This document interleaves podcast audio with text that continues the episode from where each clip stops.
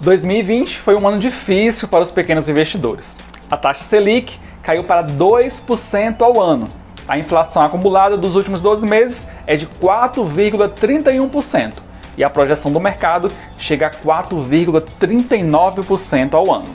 Não é fácil, gente. Quer saber o que tudo isso significa e onde você vai poder colocar a sua reserva em 2021? Então não sai daí e assista esse episódio até o final.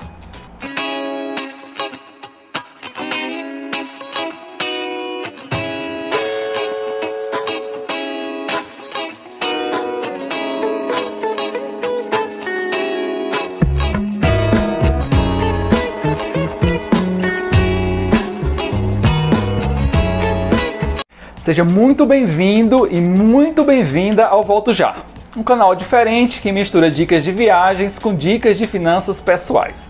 Se você já acompanha o nosso conteúdo, já sabe disso e também já sabe que essa é a hora de você compartilhar este episódio com seus amigos e já deixar o seu joinha. Like no episódio.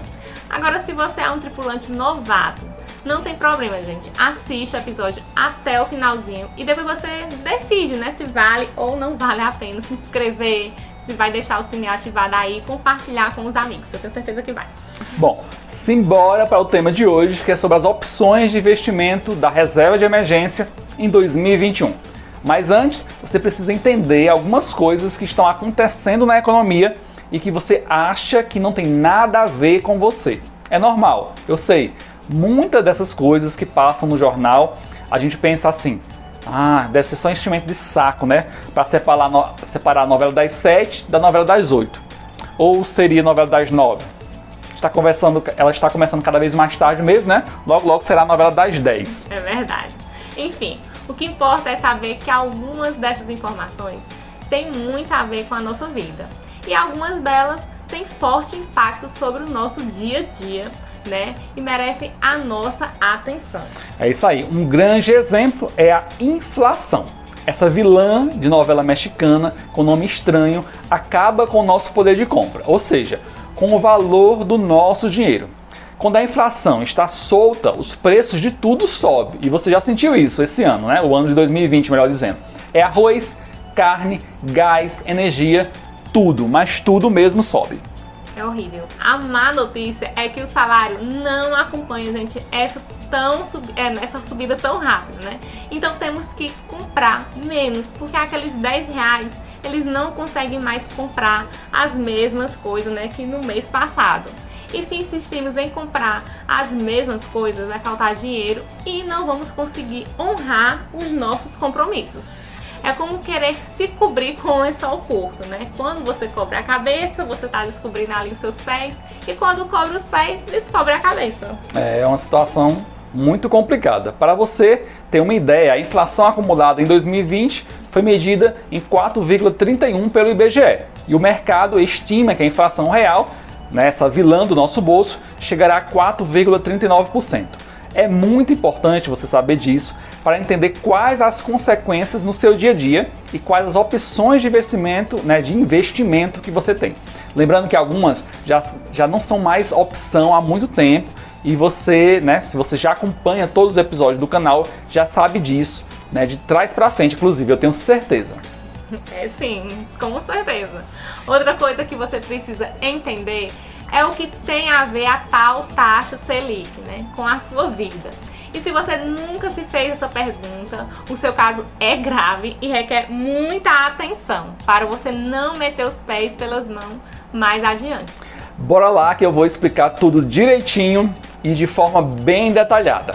A taxa Selic é a taxa básica de juros da nossa economia. Ela é definida pelo Banco Central lá em Brasília. Até aí, assistindo qualquer jornal, você ouviria isso e continuaria com essa cara de ET recém-chegado ao planeta Terra que você está fazendo agora. Porque, afinal de contas, repetir o que os outros dizem, né? Feito papagaio é muito fácil. É isso aí, mas calma, que vou continuar explicando. O que poucos falam é que essa taxa serve de base tanto para devedores como para investidores de forma diferente. Então vamos lá, começando com os futuros devedores. Quando você está pensando em pegar um empréstimo, né, consignado, ou fazer um financiamento do imóvel, né, a tendência é que a taxa de juros cobrada seja cada vez mais baixa, né? Já que a taxa básica de juros está em 2%. Hum, e a pergunta que fica é: por que então eu procuro de vela acesa um crédito com taxa de 2% ao ano e não encontro? Simples, porque ele não existe. Porque uma coisa é a taxa básica, outra é a realidade. As instituições financeiras querem ganhar muito e dependendo do perfil do devedor, eles colocam juros lá em cima, porque tem medo, né, de não receber o dinheiro de volta. Com certeza, né? A boa notícia é que se você tem um financiamento, né, um empréstimo ou pegou qualquer tipo de crédito, né, é, quando os juros estavam altos, né, você pode avaliar se seria bom negociar, utilizar a portabilidade de crédito e levar sua dívida para outro banco ou mesmo renegociar essa taxa né, com o seu banco atual. Quem sabe você consegue baixar o valor da sua parcela, não é isso? Então acorda e vai à luta. Deixa de moleza que o ano está só começando. Fica aí a dica. Agora eu vou falar quais as consequências da taxa Selic para os investidores, que é o outro lado da moeda. Porque aí sim ela é aplicada à risca. Não é justo, né? Mas quem disse que existe justiça no mundo dos negócios? O fato é que quando a taxa básica de juros cai, a rentabilidade de todos os investimentos de baixo risco caem juntos. É por isso que há muito tempo não vale a pena ter dinheiro na poupança, porque ela só rende, ela só rende 70% da Selic mais taxa de referência, ou seja, 1,4% ao ano é a taxa de rendimento da poupança. Enquanto a inflação corrói o seu bolso em 4,31%. Desse jeito, fica difícil comprar o leite dos meninos, né? É isso aí. Se você acha que já falamos aqui números demais, né? Está interessado mesmo é nas opções de investimento. Se aguenta que antes de investir, você precisa entender o que está fazendo. Até mesmo para ficar mais seguro e parar de ficar né, fazendo aquelas mesmas perguntas. E é seguro mesmo? E se o Júpiter não alinhar com Marte, né? E, e se aí vir um buraco negro engolir o sistema solar? Bom, de astronomia eu não entendo nada, mas de investimento sim. E você também entenderá porque não é nenhum bicho de sete cabeças. E essas informações são importantíssimas para você tomar uma boa decisão. Inclusive, criticando as, as minhas opções de investimento para 2021, que eu vou deixar é, aqui no final deste episódio. Não tem problema, pode criticar. Mas antes, eu tenho mais uma coisa para falar. É sobre o CDI, o Certificado de Depósito Interbancário, ou CDI, que é uma taxa cobrada entre os bancos para emprestar, né, para emprestar dinheiro entre eles. Olha só, gente, ela também é uma taxa de rendimento de algumas aplicações, como por exemplo o rendimento da maioria das contas digitais. E não é difícil né, descobrir qual o seu valor. Basta dar um Google né, que logo você descobrirá que neste momento o CDI está em 1,9%. Então, portanto, se o banco diz que te oferece 100% do CDI, ele está te dizendo que está te oferecendo 1,9% para você colocar seu suado dinheirinho lá. Hum, e aí vem outra pergunta. Se a inflação está em 4,31%, corroendo o meu dinheiro mais que cupim na madeira, como posso aceitar um investimento que rende apenas 1,9%? Pois é, não pode, ou pelo menos não deveria aceitar.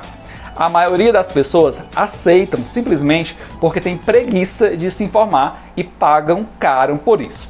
Mas a boa notícia, ainda bem tem uma boa notícia, é que se você fez esse raciocínio comigo, significa dizer que você está pronto para entender a opção de investimento que eu vou sugerir agora. Mas até lá, né? Olha só, atenção. Se você achou tudo muito confuso, né? A recomendação aqui que a gente vai dar é rever este episódio, né?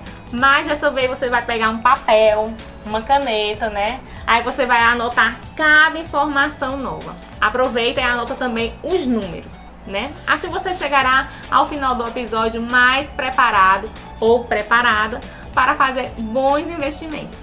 Bom, se você está ainda aqui com a gente é porque está pronto ou pronta para o próximo passo. Então vamos lá.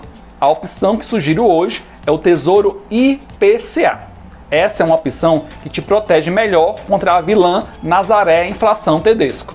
Ele é uma boa opção porque você terá a garantia que o seu dinheiro será corrigido pela inflação, mais uma taxinha para ajudar a comprar os cadernos dos meninos.